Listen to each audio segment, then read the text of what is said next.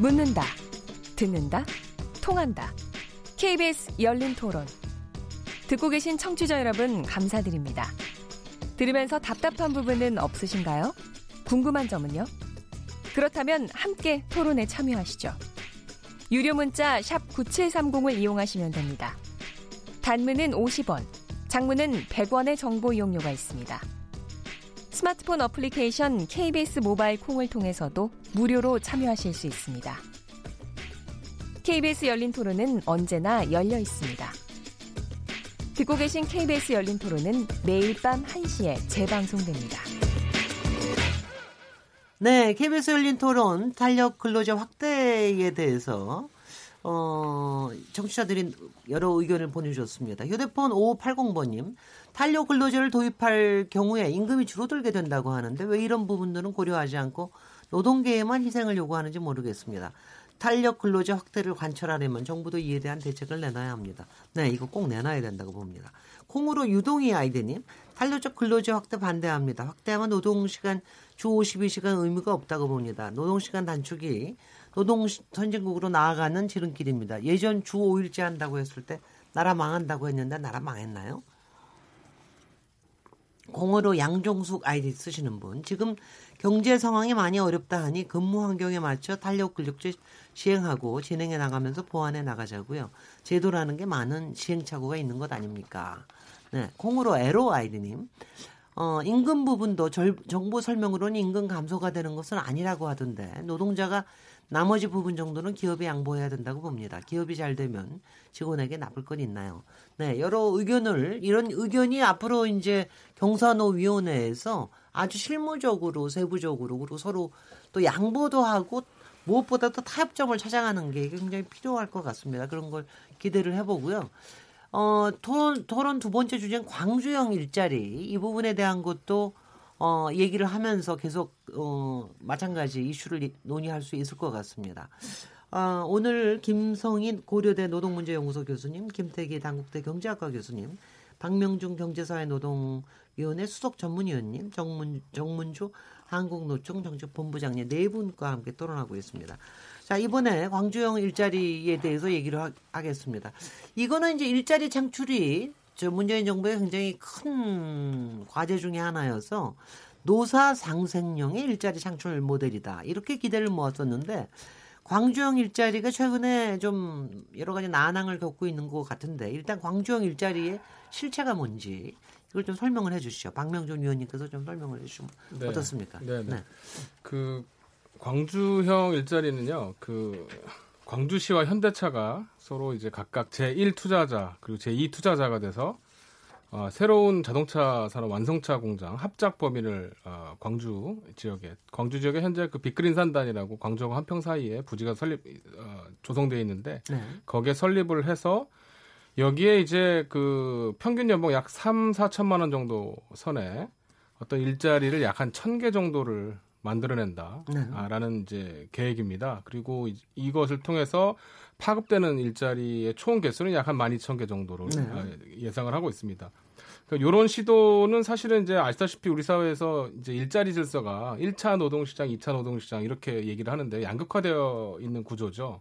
그래서 대기업, 정규직, 유노조 사업장 같은 경우는 상당히 안정성과 고임금을 이제 향유하는 반면에 그렇지 못한 이제 어, 어떻게 보면 굉장히 어, 저임금 또 굉장히 불안한 일자리들이 있는 상태인데 그 어떻게 보면 요 일자리는 그 중간지대에 어떤 새로운 일자리를 모, 모델을 만들어서 기존의 네. 양극화된 구조를 돌파한다라는 실험도 되고요. 우리 사회에서 지금 아, 경제 활력의 문제가 많이 대두되고 있는데 그렇죠. 예, 일자리를 창출을 하면서 활력을 좀 더 키워내 보자라는 의미도 있습니다. 네. 이 사업의 어 저는 이제 실험적인 의미라고 제가 말씀드렸는데 약 한 세 가지 실험이라고 볼 수 있어요. 네. 첫 번째는 그 지난 20년 동안 거의 이제 어 뭐 현대자동차를 대표적으로 들면 우리나라 국내 그 자동차 업계가 새롭게 완성차 공장을 짓고 하질 않았습니다. 예, 그런데 아시다시피 미국을 위시로 한 아, 여러 나라들에서 이제 제조업을 굉장히 중요하게 생각을 하면서 제조업의 리턴 내지는 어, 리쇼링 그럼요. 이런 것들을 이제 추구를 하잖아요. 네. 우리 사회에서도 이런 거를 이, 이 사업을 계기로 어, 실현하는 하나의 계기가 될 수 있다라는 거고요. 또 하나는 이 임금을 아까 제가 약 3, 4천만 원 선이라고 했는데 아, 이걸로 끝이 아니라 여기에다 그 어, 소위 말해서 이제 어, 사회통합형 일자리라고 얘기를 하는데요. 네. 중앙정부가 일정하게 지원을 통해서 복지와 관련된 부분, 뭐 그 주택이라든지 보육이라든지 의료 등등과 관련돼서 어, 일정하게 괜찮은 질의 지원을 함으로써 그 노동자들의 실질 소득을 차- 상당히 보완해주는 방식으로 이거를 네네. 이제 일자리 모델을 가는 겁니다. 네. 그리고 세 번째 실험의 의미는 이제 지금 사실 투자 초기부터 굉장히 논란이 되고 있는데 이게 이제 일정하게 소위 말하는 또 다른 이 지역 수준에서의 사회적 대화를 통해서 새로운 이 일자리 모델을 타협을 통해서 만들어간다. 그리고 향후 이걸 꾸려나감에 있어서도 마찬가지로 지역에서의 그런 사회적 대화를 중심으로 해서 이걸 만들어간다라는 측면에서의 또 새로운 실험의 의미가 있습니다. 네네. 그리고 이런 방식으로 이- 어, 일자리를 만들 경우에 또 다른 목표점은 특히 이 자동차 산업 같은 경우는 원하청 관계에서 굉장히 그 기존의 그 하청업체 쥐어짜기식의 비즈니스가 아 이제 아, 만연하면서 또 일자리 격차가 생기고 네. 어 그랬는데요. 이게 소위 말해서 동반 성장, 공정 거래 이런 가치를 이 안에서 최대한 어, 추구해 보면서 어, 가자라는 겁니다. 어 들으면 너무 근사한 것 같은데. 너무 근사한 것 같아. 잘 되면 너무 근사한 것 같은데. 예, 맞습니다. 이름이 이름이 왜 광주형 일자리예요? 왜 광주형 일자리냐면요. 네. 2015년 경에 내지는 2014년부터 사실 지난 민선 6기 때 윤장현 시장이 광주 어, 시장이 되시면서부터 이 사업을 추진을 했어요. 그래서 네. 광주 지역에 이런 유, 이런 그 어, 아이디어를 가지고서 어, 일자리를 만들고 투자 유치를 해보자라는 거를 제안을 했습니다. 당시 이제 뭐 연봉 4천만 원짜리 일자리다 네. 이렇게 얘기를 했었는데 사실 4천만 원이면은 지금 현대 평균보다는 좀 낮은 편이죠. 그렇죠. 그렇죠. 예, 네. 현, 현재 뭐 그 현대차 어, 평균 임금이 약한 9천 뭐 네네. 어, 500뭐이 정도 선에 있는 걸로 어, 얘기가 되고 있습니다.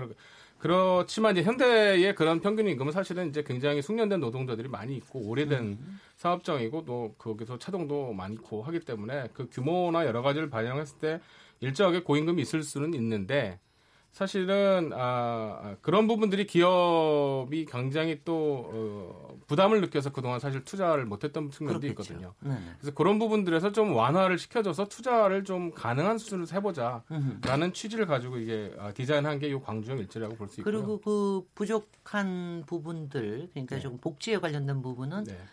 이제 시 정부에서 어느 만큼의 그렇죠. 비용을 대서 예, 예. 뭐 되게 빠지자 그러면 어떻게 어떻게 한 3대 1 정도 됩니까? 어떻게 됩니까?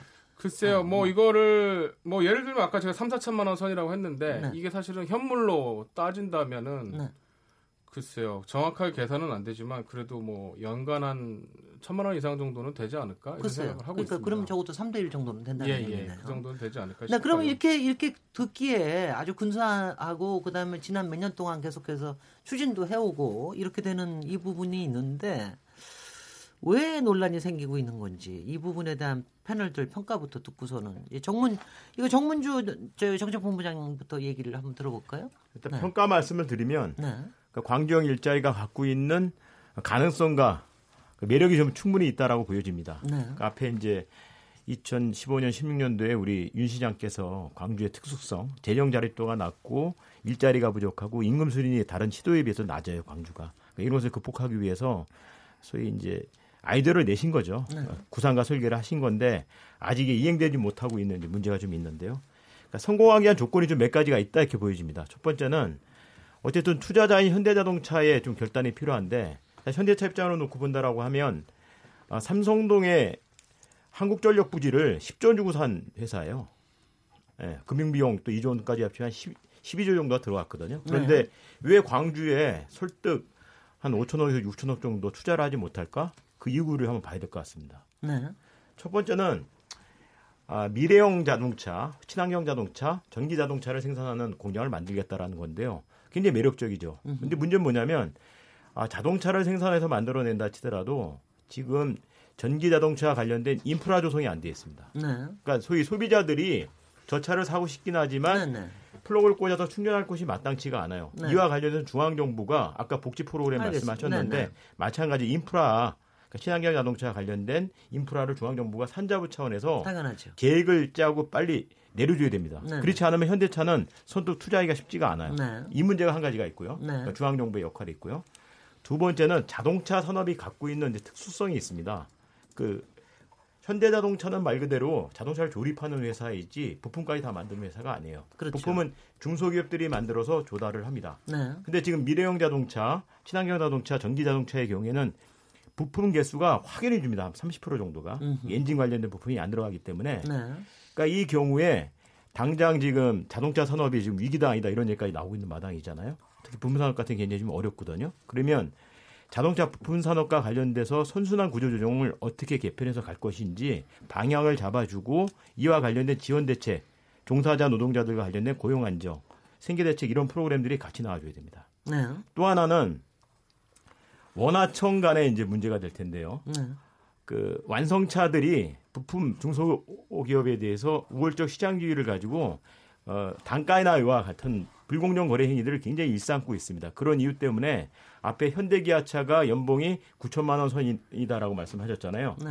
부품사들의 경우에는 대체로 아마 3천만 원 정도 이렇게 수준입니다. 뭐 규모에 따라 틀리긴 하지만 이게 소위 원화청 간의 그런 사슬 구조 때문에 지배 구조죠. 그러니까 불공정 거래 행위로다가 어, 본인들의 영업이익을 올리기 위해서 만만한 게 중소기업이라고 그래서 그래서요. 네. 그래서 불공정 거래 행위를 지금- 잡는 거거든요. 그 그래서 이와 관련돼서 네. 4대 기본 원칙을 통해서 합의서에서는 잡아주고 있어요. 잡아주고 네. 있긴 하지만 실제로 그게 합의서가 이행될 수 있겠는가와 관련돼서의 그 광주죠. 음. 아니면 자동차 산업에 종사하는 노동자들의 경우에는 불안하게 여전히 바라보고 있다라는 것들이고요. 예를 들면 그런 겁니다. 네. 그러니까 4천만 원짜리 광주에 그 광주형 일자리가 만들어진다라고 하는데 완성차에 그러면 부품 산업의 경우에는 아, 비례해서 보자고 한다라면 최저임금에 미달되거나 최저임금에 간신히 턱걸이하는 일자리가 만들어진다라는 거예요. 네. 그런 이제 우려 자체를 해소하기 위한 방법들이 나와줘야 된다라는 거고요. 네. 이런 것들이 전제가 된다라고 한다라면 저는 광주형 일자리 자체는 전국적으로 확산될 수가 있고 좋은 일자리가 만들어지는 계기가 될 거라고 봅니다. 네. 김 김대기 교수님은 어떻게 보고 계십니까? 어, 뭐 취지는 굉장히 좋죠. 네. 또 그렇게 되게 되면 여러 돌파구가 될 거로 이렇게 음, 네. 보는데요. 근데 사실은 우리나라 지금 노사 문화가 못 따라가죠. 그다음 또 이 정부의 어떤 특히 이제 지자체 그 수준이 못 따라가는 이런 문제죠. 왜냐하면 이게 너무 실험적으로 가버린 거예요. 네. 임금을 절반으로 한다? 아, 쉽지 않죠. 네. 그러니까 현대차 입장에서는 눈이 막 쏠깃하겠지만 사실은 9천만 원 받는 한 3, 4천만 원 정도 받는다 그런다 그러면 사- 현대차 입장에 투자하면 횡재죠. 네. 그러니까 왜 지금 현대차는 다 해외 투자하는데 그 정도 가지고 했단 말이죠. 그게 맞춰 가지고 한 것 같은데 그렇게 되게 되면 예를 들어 가지고 울산 공장에 있는 노동자는 어떡하죠? 그쪽으로 다 가버리면 그러니까 당연히 반발하죠. 그다음에 협력업체 어 그러면 지금 조립 라인에서 4천 받는데 그러면 협력업체 그거는 4천도 못 받아? 그러니까 여러 가지 문제를 가지고 있는 거예요. 네. 그래서 사실은 이제 그런 그래도 제가 아까 여쭤봤는데 사, 실제로는 4천이지만 실제로는 한 6천 정도 효과가 난다는 거 아닙니까? 글쎄 그거는 네. 사실은 이제 이 그 또한 뭐 어떻게 보면 가설이죠. 예를 들어 가지고 의료에다가 무슨 이런 게 다 정부 지원이 의료, 와가 교육, 예, 그, 복지 그런 뭐 부분들인데 것들. 그 부분은 사실은 뭐. 복지라고 하는 부분들은 우리가 계산된 건 아니잖아요. 네. 그러니까 이제 그거까지 막 하는 거는 이제 어떻게 보면 우리 학자들이 말할 수 있는 거고 실제로 노동자 입장에서는 내 주문이 돈 얼마 들어오는가 되게 중요한 거란 말이죠. 물론이죠. 그래서 네. 그런 면에 있어 가지고 어떻게 본다라면 조금 너무 좀 순진했다 그럴까 현실을 모르는 이야기도 그다음에 이게 제가 볼 때는 결국 윤장인 시장이나 광주 시장이 이게 선거용으로 썼던 것 같아요. 그래서 광주형 일자리 이름 붙이고 막 급조해가 간 거야. 네. 그러니까 제가 볼 때는 이렇게 할 문제는 아니야. 진짜 이 문제의 경우는 사실은 제가 볼 때 아주 차근차근 따져봐야 돼요. 왜 네. 어떻게 해서 반값이 나오냐고. 네. 그러니까 반값이란 이거는요 쏠깃하잖아요. 네. 그러니까 세상에 반값 임금이 어디 있습니까? 그러니까 그렇게 나올 수 없는 거예요. 그래서 이런 부분들은 앞으로 이 일을 하는 데 있어 가지고 굉장히 좋은 교훈이라 생각합니다. 네. 우리가 새로운 돌파구 필요해요. 전 환영합니다. 근데 이게 현실성이 있으려한다라면 훨씬 더 좀 치밀하게 이 문제를 접근해야 된다 이런 생각이 듭니다. 네, 김상기 교수님. 네. 예, 뭐, 음, 이게 뭐, 그런, 어, 센세이셔널하게 선거 이슈로 쓰인 것은 사실이지만, 뭐, 이렇게 졸속으로 추진된 건 아니고, 어느 이- 때 어느 때 선거 이슈였습니까? 이게 아, 집안 윤장인, 시장이 당선될 때도 당선될 때요? 네. 제기됐고 다음 그 재선을 이후에도 그러면 벌써 준비한 그 이후에도 5년째, 이제 5년째 지금 예. 얘기가 되고 있는 거네. 박명준 박사도 이제 열심히 노력을 같이 하셨죠. 오늘 네네. 제가 그 추진하고 있던 박병규 부시장도 같이 네. 토론에서 만나서 네. 얘기도 하고 왔었는데요. 사실 뭐 그래 꾸준히 뭐 그러니까 모델을 잘 만들어내기 위해서 어, 반값이라는 게 실현성이 있게끔 발휘되도록 여러 가지 고민을 많이 했어 네. 추진을 한 걸로 압니다. 근데 문제는 현대자동차가 별로 추진할 생각이 없습니다.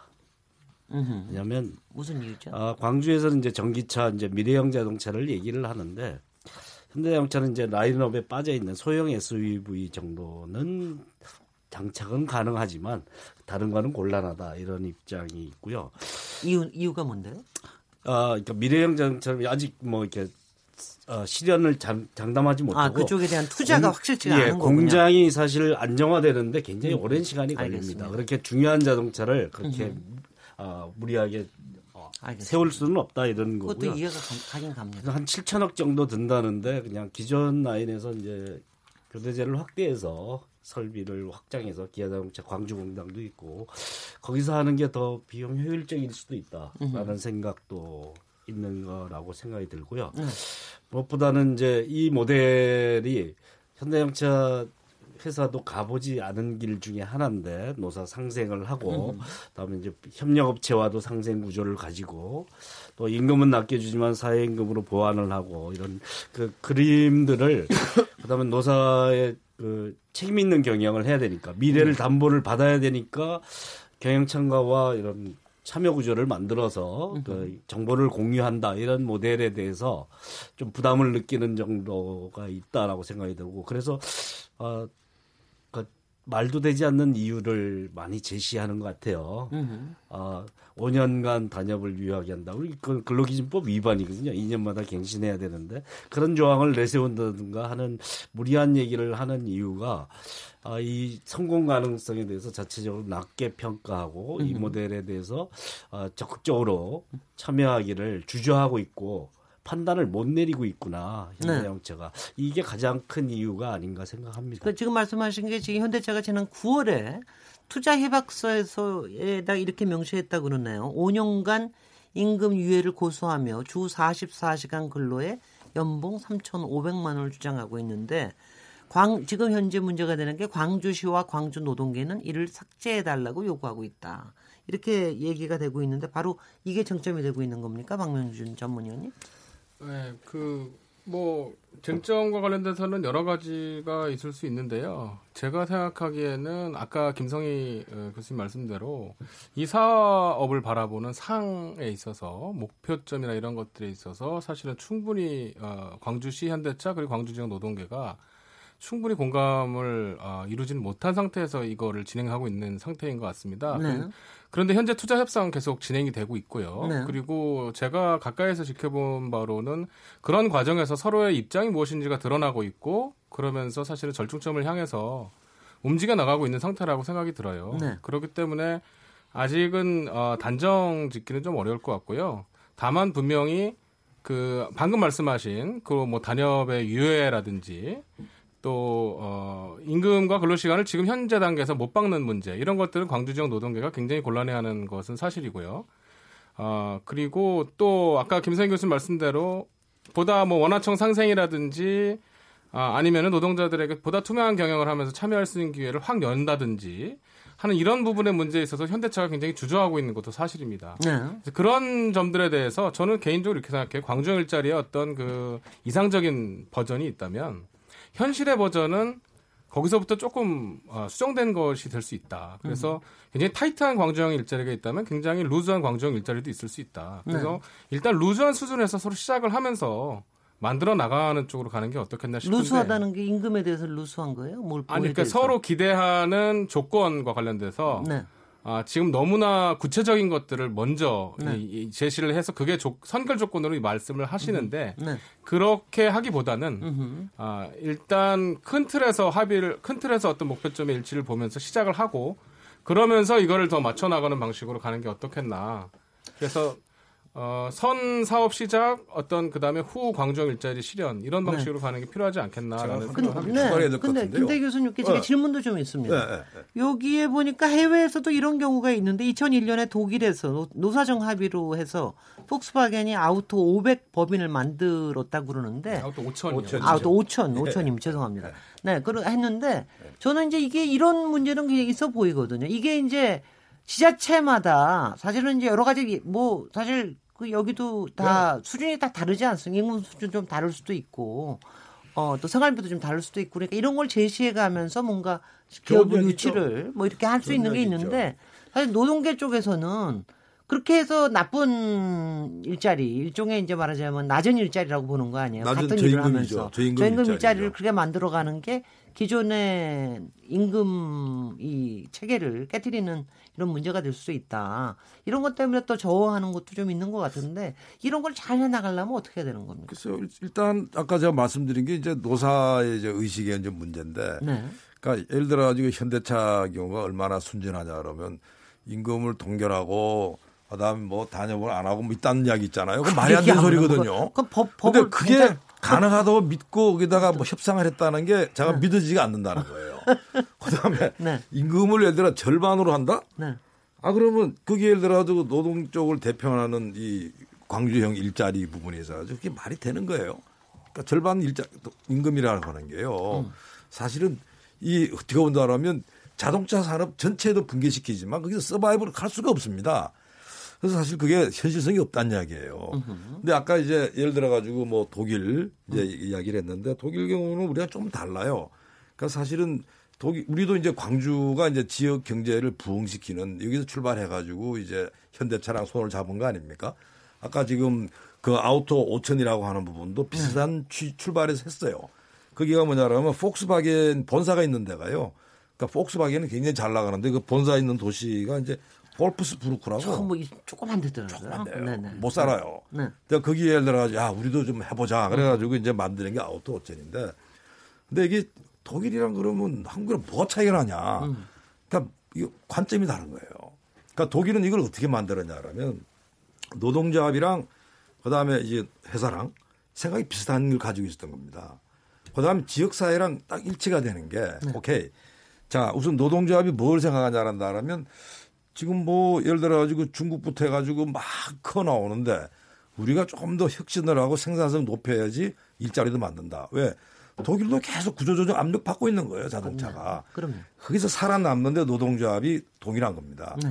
그래가지고 여기에 그러면 회사랑 같이 한번 머리 맞대가지고 진짜로 새로운 기법에 새로운 방식으로 한번 가보자 이게 된 거거든요. 근데 우리는 지금 출발점이 달라. 동상이몽이에요. 아까 말씀드린 대로 광주시장은 뭐냐 한다 그러면 이거 하나 해가지고 뭔가 업적을 하나 남기고 싶었더니까 막 서둘러. 그 다음에 예를 들어가지고 현대차 경우에서 가지고는 뭐 이게 많이 성사만 되면 나쁘지는 않은 거야.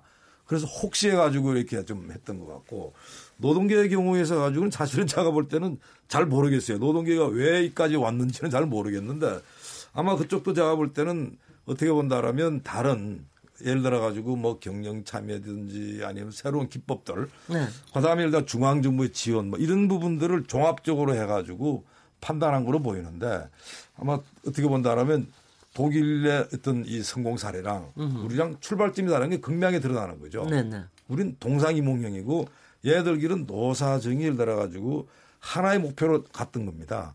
그래서 그게 제가 볼 때는 승패를 가름했던 거 아닌가 싶어요. 박명준 전문의요? 그뭐 맞습니다. 사실은 독일의 노사가 서로 파트너십을 이루면서 굉장히 큰 신뢰 구조를 갖기 때문에 그런 것들도 쉽게 가능할 수 있었는데요. 우리는 이제 그렇지 못한 데다가 광주시라고 하는 지방 정부가 새롭게 이것의 키맨처럼 나서서 주도하는 형국인데 사실은 지방 정부가 이런 것들에 대해서 많이 준비가 아까 경영이나 투자에 대해서도 그렇고 노동 아, 노사 관계에 대해서도 그렇고 아주 깊이 있게 차하고 있지 못한 상태입니다. 그래서 굉장히 야심차게 들고 나오긴 했는데 양측의 의견을 잘 그 조절해내고 끌고 나가기에는 조금 버거운 것이 현실인 사실이에요. 네. 그럼에도 불구하고 사실 이제 계속 아까부터 얘기가 이게 반값 임금이다라는 네. 말씀을 하시는데 이게 일단은 이게 애초에 그 현대차 법인이 아니고요. 네. 별도 법인으로 광주시가 제1 투자 주체인 새로운 회사고요. 새로운 중견기업을 하나 만드는 거고요. 그 다음에 광주 지역에서의 임금과 광주 지역에서의 일자리 수준을 생각하면 사실은 이 정도 일자리를 그렇게 폄하할 수가 없는 것이 현실입니다. 그래서 광주... 지역 임금과 지역 생활비라는 개념이 들어와야 될 것 같아요. 그런 네. 것들이 다 들어와 있습니다. 네. 그런 기준을 가지고 만들어 가고요. 이제 그렇다면은 어, 특히나 이제 광주 지역의 청년들, 특히 뭐 요새 우리 사회에서 지방에 거주하는 청년들 같은 경우 굉장히 어, 이 노동시장에 진입을 잘 못하고 좋은 일자리 기회가 없어서 많이 애태우는데 그분들의 시각에서 봤을 때는 저는 이걸 반값 임금으로 폄하할 문제는 아니라고 봅니다. 네네. 그래서 지금 사회적 대화 내지는 논의가 갈등 속에서 한창 진행되고 있는데요. 저는 이 사업의 취지 그리고 어떻게 보면은 어, 이런 새로운 구체적인 실험을 통해서 모델을 만들어서 현재 일자리 문제를 돌파해 나간다는 어떤 으흠. 나름의 어떤 참신함 네. 이런 것들이 좀 사회적 공감대를 얻어서 네. 가, 가급적 가능한 방식으로 어, 이것이 어, 지, 계속 진화해 나갔으면 하는 바람입니다. 네네. 정문주 정정본부장님 일자리를 좀 느리고 또 안정적으로 만든다는 의미에서 이런 시도에 대해서 어떻게 바라보고 계십니까? 광주형 일자리가 실패했다라고 지금 단정 지어서는 안 된다고 봅니다. 예. 그 우리 시작할 때 얘기했던 것처럼 광주형 일자리가 갖고 있는 그 가능성과 그 매력 다들 공감을 했지 않습니까? 아, 단지 저는 그 몇 가지 조건이 있다라고 봐요. 그러니까 왜 지금 이렇게 지지부진하거나 빨리 결론을 내지 못하는가 이런 문제가 있는데 뭐 가장 큰 거는 투자자인 그 현대자동차가 결단을 내리지 못하는 문제 이게 크고요. 앞에 얘기했던 독일의 폭스바겐의 그 어, 아우토 5천 어, 프로젝트의 경우에는 어, 폭스바겐의 경영진이 노조한테 먼저 제안을 냈습니다. 굉장히 적극적이었다라는 음. 차이가 있고 어, 우리나라 이제 광주형 일자리의 경우에는 현대차가 굉장히 수동적이고 어, 광주시 지자체가 적극적이었다는 차이점이 좀 있어요. 이게 네. 한 가지가 있고 또 하나는 아까 파트너십 말씀하셨죠. 그러니까 노사가 기본적으로 상호 존중하고 신뢰하면서 판을 만들어내는 게 독일의 문화라고 한다면 여전히 한국의 경우에는 이 노사 관계 자체가 특히 지역 차원에 있어서 고용 거버넌스는 노동계가 굉장히 형식적으로 참여하거나 결정권을 갖고 있지 못하는 그런 문제들이 좀 있어요. 그런 의미에서 아, 지금 군산이라든지 산업고용 위기 지역들이 있지 않습니까? 그 광주형 일자리가 어떻게 결론을 내냐 관련돼서 다른 지역들도 저는 어, 이런 현재 네네. 고용 위기 자체를 풀어낼 수 있는 해법이 될 수 있다는 생각을 갖고 있고요. 아, 그런 의미에서 아, 6월 달에 우려했던 사항들, 9월 달에 우려했던 사항들이 지금 아, 투자 유치단에 노동계 같이 참여하고 있고 11월 13일 날 또 합의문도 나오고 이런 마당입니다. 네. 현대자동차가 좀 적극적으로 고민하고 만들어낸다고 한다면 음. 가장 큰 건 그겁니다. 지금 우리나라 완성차 회사들이 아, 미국, 중국, 인도, 뭐 슬로바키아 세계 각지로 나와서 공장을 짓고 움직이고 있는데 국내 공장을 만들어낸다라는 것들이고요. 네. 그리고 아까 얘기했던 저임금 고착이 아니라 이것이 지역 경제를 살리면서 결국 아우토 5천의 경우에도 복수, 폭스바겐에 7년 뒤에 합병돼서 들어가게 되거든요. 네. 그런 그림을 만들어지지 않겠는가. 그래서 우리가 좀 더 지혜를 모으고 힘을 모아야 되지 않겠는가 이런 생각 같습니다. 글쎄요. 그거 말이죠. 네, 네. 현대차에 대한 이야기를 약하시는데 현대차도 제가 볼 때는 뭐 어떻게 보면 좀 과욕을 부릴 수는 있지만 그 문제보다도 근본적인 문제는요. 현대차 노동조합 입장에서는 가장 최악의 상황에 도달하는 겁니다. 그래서 현대차 노동이 반대를 하잖아요. 결사 반대합니다 이거. 근데 근데, 근데 음. 어차피 저기 저 회사가 세워지면은 제 3의 회사 아니에요? 현대자동차. 제 3의 회사라 하더라도 사실은 말이죠. 현대오천 뭐 이런 거. 그러니까 그게 노동조합이 이제 어떻게 어디까지 네, 네. 이제 파업을 하고 할 수 있냐 네. 문제인데 네. 뭐 사실 그 부분에 있어 가지고 충분히 여기에 대한 보이스를 낼 수 있죠. 네. 그리고 사실 이번에 민주노총의 총파업하는 데 있어 가지고도 음. 이것도 제가 하나 이유가 된다 보는 거예요. 왜? 그러니까 현대차 노동조합 입장에서는 너무 절박한 거야. 이게 되게 되면 첫째 판이 다 흐트러지니까. 음. 그래서 사실은 이 문제 관련돼 가지고 제가 볼 때는 현대차의 사업주는 사실 별 변수가 안 된다 봐요. 네. 왜? 결국 이게 정부가 말이죠. 현대차 사업주에 대해서 이렇게 가자고 이야기를 할 수 있을 것 같아요. 네. 아, 우리 지원도 해줄게. 근데 문제는 현대차 노동조합에 대해서 그게 안 된다는 겁니다. 그러니까 현대차 노동조합하고 하지 않으면 되지 않느냐. 새 회사 만들, 만들면 되잖아요. 아니, 그럼 현대차 노동조합에서 그러면 자기 일자리가 자기 밥그릇 뺏기는데 가만히 있겠어요? 그렇게 생각하시게 되면 아니, 근데 그런 점에서는 굉장히 좀 해요, 굉장히 유연하게 생각해야 될 예. 필요는 있는 아니, 것 현대차 같아요. 현대차 노동조합이 음. 그래 생각하면 정말 좋겠어요. 네, 예. 제가 하고 싶은 말이 그 제가, 말이에요. 제가 너무 순진한 거죠. 아니, 네. 현대차 하시네요. 뭐. 현대차 노동조합이 현대차 노동조합 그렇게 생각 안 하죠. 비교 대상이 돼서 어, 부담스러워하는 것은 사실이고 반대하는 것도 사실인데요. 뭐 이게 자칫 지역 대결로 가거나 어떤 현대 노조 때리기로 가거나 이런 식으로 가는 건 좀 경계해야 될 필요가 있다. 예. 그거는 해법을 찾는데 오히려 또 걸림돌이 될 수 있거든요. 저도 그렇게 생각합니다. 누군가를 몰아세워서 얘기해서는 안 될 것 같고요. 어, 의사결정자가 아닙니다. 사실은 노동조합은 반대를 할 수는 있지만 테이블 안에 들어가 있지는 않습니다. 그렇기 예. 때문에 광주 지역 노동계가 들어가 있고 거기는 이제 한국노총 광주 지역 본부가 들어가 있는 거니까 네. 사실 현대차 노조가 당사, 당사자는 아닌데 테이블 밖에서 반대는 할 수 있지만 네. 의사 결정자는 현대자동차 회사 측이죠. 예, 예. 일단은 네. 거기서 이제 투자 결정을 내려야 되고 단안을 내리고 이 회사를 어떤 모델로 끌고 갈 거냐. 이게 자칫하면 그러니까 우리나라에서 뭐 자동차 산업 상대적으로 안정적인 좋은 고임금 일자리 중에 한 가지인데 하나의 그 섬처럼 만들어지면 사실은 별로 바람직하지 않을 수 있죠. 그래서 적정한 임금과 사회 임금으로 보완되는 적정한 모델을 세우자. 네. 모, 모범적인 케이스를 만들어내자라는데 그러니까 현대자동차가 이제 동의를 할 거냐에 대한 문제가 일단 가장 중요한 문제 중에 한 가지가 아닐까 생각을 합니다.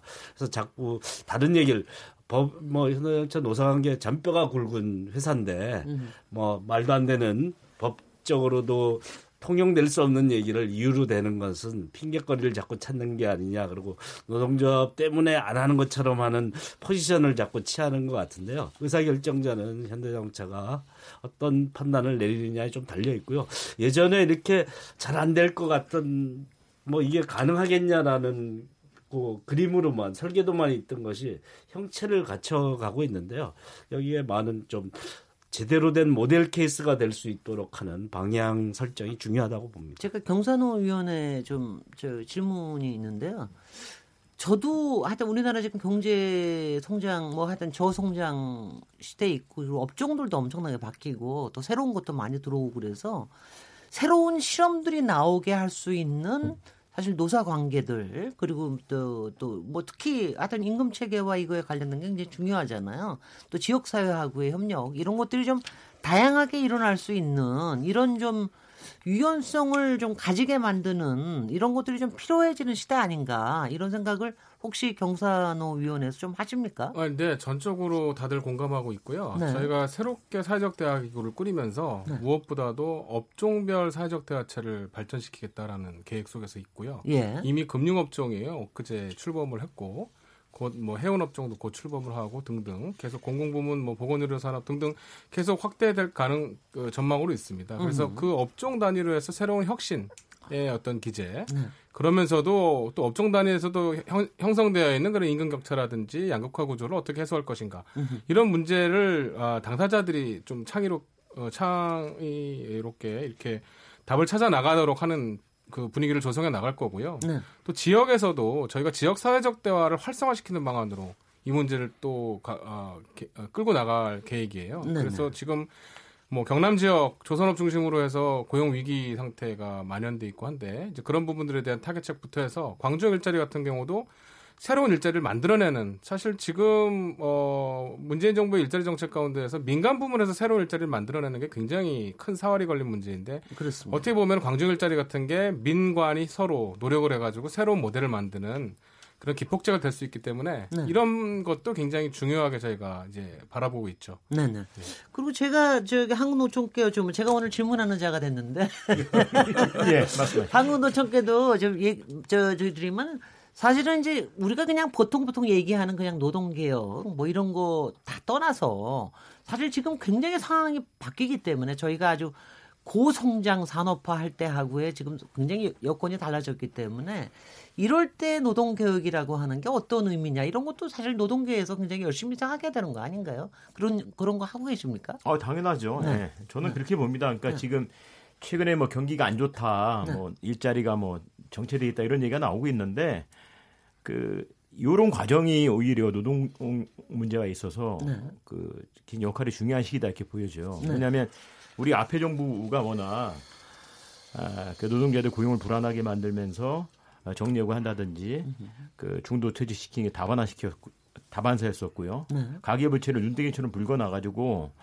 이명박 박근혜 9년 동안에 1,500조 중에서 한 800조 정도가 늘어났어요. 네. 우리나라 가계부채가 그다, 그 9년 시, 시기에 또 한 가지는 최근에 자영업자 어렵다라고 얘기 안 합니까? 이 네. 어려운 이유 중에 한 가지가 대표 편의점인데 2014년도에 박근혜 정권의 규제 끼어땡이라 그래가지고 편의점 출점 제한 250m가 있었는데 이걸 풀어 제낍니다. 네네. 그러니까 소위 정리해고 당하고 명퇴금 받았고, 받았던 우리 노동자들이 미천이 없고 경험이 없으니까 다 편의점 냈다가 뛰어들어가죠. 과당 출혈 경제 때문에 대부분 다 망하고 있어요 네, 자영업이요. 근데 이것을 바로 잡는 과정이 현재 문재인 정부가 아, 소득주도 성장, 노동 존중 사회 이런 내용이라는 것들이고요. 그런 의미에서 지금 길어진 운동장, 고장난 저울이 바로 잡는 과정이고 상당 기간 이런 진통이 더 될 수도 있다. 하지만 이 진통은 계속되는 고통이 아니라 바로 잡는 과정이다 이렇게 보여집니다. 네네. 자, 오늘 이제 저희가 토론 마칠 시간인데 오늘 정부와 노동계의 갈등으로 두 가지 과제, 탄력 근로제 확대하는 문제와 광종 일자리 논란에 대해서 얘기를 했는데 얘기를 하다 보니까 뭐 상당히 또 의- 의견이 수렴이 되는 것 같고 그리고 또 굉장히 변화하는 시대에 우리가 해야 될 과제들도 좀 선명해지는 것 같고 이런 느낌이 들어서 오늘 토론을 기분 좋게 마치게 되는데요. 여러분들 각기 한 1분 정도씩 여러분들 못다 하신 얘기 좀 해주시기 바랍니다. 먼저 박명준 수석 전문위원부터 먼저 얘기하실까요? 네, 네. 네. 내일 내일 시작하시니까 오늘 여기서 다짐하십시오. 네, 그래야 될 것 같습니다. 어, 모처럼 그런 기회가 왔는데요. 그 어, 사회적 합의를 만드는 거는 저는 어, 그 어떤 것보다도 중요한 우리 사회 과제라고 생각합니다. 그리고 어, 그 어떤 것보다도 큰 힘을 갖는 것이고 또 어, 어, 당사자들이나 지켜보는 사람들 모두를 이렇게 기쁘게 만드는 일이라고 생각합니다. 아, 새로 출범하는 사회적 대학교 경제사회 노동위원회가 국민들에게 그런 희망을 아, 줄수 있는 그런 역할을 하, 하도록 최선을 다해서 노력할 거고 그곳에 참여하시는 18명의 그 위원들이 아, 그런 사명감을 가지고 어, 계속 임해 나가실 것이라고 믿습니다. 우리 다 같이 축복 드리고 건투를 기원합니다. 네, 감사합니다. 김태기 교수님. 어, 우리가 지금 굉장히 어려운 상황이라 생각해요. 고용 문제도 그렇고요. 그 다음에 자동차 산업 이야기 나왔는데 자동차 산업은 제가 볼 때 거의 이게 적색 경보 켜진 그런 상황이기 때문에 어, 뭐 정부나 특히 노동계도 사실은 굉장히 경각심을 가져야 된다. 네네. 이 말씀을 드리고 싶고요. 특히 지금 우리나라 자동차 산업 경우에 현대차를 예를 들면 거의 어떻게 보면 노동조합의 트라우마가 있는 것 같아요.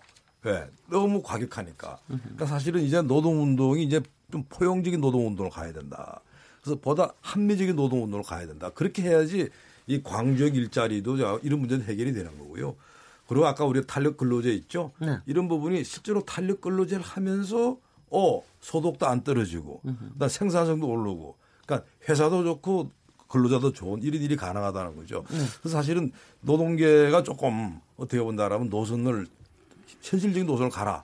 그다음 정부는 제가 볼 때 계속 이게 정말 우왕장하지 말고요.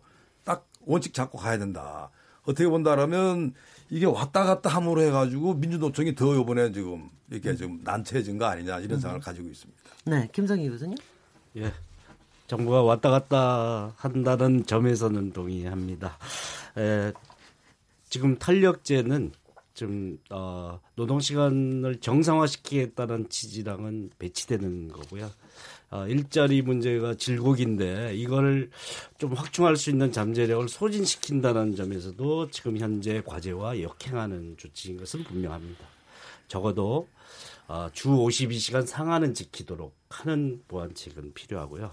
업종을 꼭 필요한 업종에 한정해서 해야 되는 거고 아직 적용되지 않은 중소기업에는 이것 또한 단계적으로 주 50시간 정상화와 맞, 발맞춰서 가야 되는 이 정도의 보완책은 최소한 있어야지 출굴 전략이라고 할 수 있을 것 같습니다. 우리나라 저 경제사회 노동위원회가 진정한 사회적 대화 기구가 될 수 있고 실질적인 대화를 할 수 있는 기구가 되기를 바랍니다. 네, 네. 정문주 예. 작년 9월 한국노총 김종 위원장이 어, 사회적 대화를 제안을 했습니다. 그리고 나서 1년 동안의 새로운 집, 사회적 대화 새로운 집, 경제사회 노동위원회를 만들었고요. 내일 비로소 새로운 사회적 대화의 문이 열리게 됩니다. 그 공간에서 어, 한국 사회 근본적인 변화를 이끌어내기 위해서 최선을 다할 거고요. 아, 새로운 한국 사회 대전환의 문을 열도록 노력하겠습니다. 아니 본부장님도 참여하십니까? 위원이십니까? 아, 저희 위원장님 위원이시죠? 아 위원장님께서요. 네, 그- 저는. 스팀입니다. 어, 네. 어, 아 그러십니까? 내일 여기 출범하는 위원회가요. 여러분들 국민들께서 여러 번 정말 20, 지난 20년 동안 얘기 드신 노사정 위원회가 아니라 이제 어, 경제 사회 노조 노동 어, 위원회입니다. 그래서 경사노 위원회 조금 이 말이 우리 입에 익을 때까지 아마 시간은 좀 걸리겠습니다만은 내일 출범을 하고 내일은 이제 문재인 대통령이 주재를 하시면서 이제 첫 출범을 뭐 축하도 하시고 아마 다- 다짐도 같이 하실 것 같습니다. 오늘 이상하게 김태기 교수님이 보수 쪽에서 굉장히 비판적으로 나오신다고 그랬는데 오늘 우리가 해야 될 기조를 아주 아주 상큼하게 정리를 해주셔서 아까 굉장히 속으로 웃었습니다. 그러니까 지금 문재인 정부가 사실 과거 정부에 비해서 상당히 친노동적인 이런 기조를 갖고 있음에도 불구하고 초기에 약간의 이제 속도 조절이라든가 방향은 이제 맞는데 속도 조절이나 지금 이제 시간이나 상황에서 상당히 어려운 상황에 있어서 앞으로 좀 지속 가능한 이런 이제 어, 노동 친화적인 정책이 길게 어, 펼쳐지려면 사실 지금과 같이 어려운 상황에서 조금 탄력적으로 또 유연하게 여러 가지를 생각해야 되는 게 아니냐 이런 말씀하신 거 맞죠? 맞습니다. 네. 제가 어떻게 길게 보고 가란 이야기입니다. 네네. 길게 보고 가야 된다. 그리고 어, 여러분들 다 아시다시피 저희가 정말 엄청나게 뛰어온 지난 한 6, 70년하고는 굉장히 다른 경제 상황 또 국제 어, 경제 상황도 굉장히 달라지고 있기 때문에 저희 모두가 좀 어, 현명해져야 될 것 같습니다. 그리고 거기에 중앙정부의 역할도 있겠으나 어, 산업계도 마찬가지고요. 노동계도 마찬가지고 특히 지역 사회에서도 굉장히 다른 좀 창의적인 생각을 하고 새로운 어, 계약 체계, 새로운 협력 체계를 만들어 나갔으면 좋겠습니다. 오늘 굉장히 능동적인 토론에 긍정적인 결론을 끌어내 주신 네 분 패널께 감사드리고요. 김성희 고려대 노동문제연구소 교수님, 김태기 단국대 경제학과 교수님, 박명준 경제사회노동위원회 수석 전문위원님, 정문주 한국노총 정책본부장님 모두 감사드립니다. 오늘 아주 생산적인 대화였습니다. 이제 이거를 현장에다가 접목하는 거는 이제 다 돌아가셔서 하셔야죠. 자, 오늘 저는 이렇게 토론 마치고요. 어떻게 들으셨습니까? 우리 희망을 가지죠.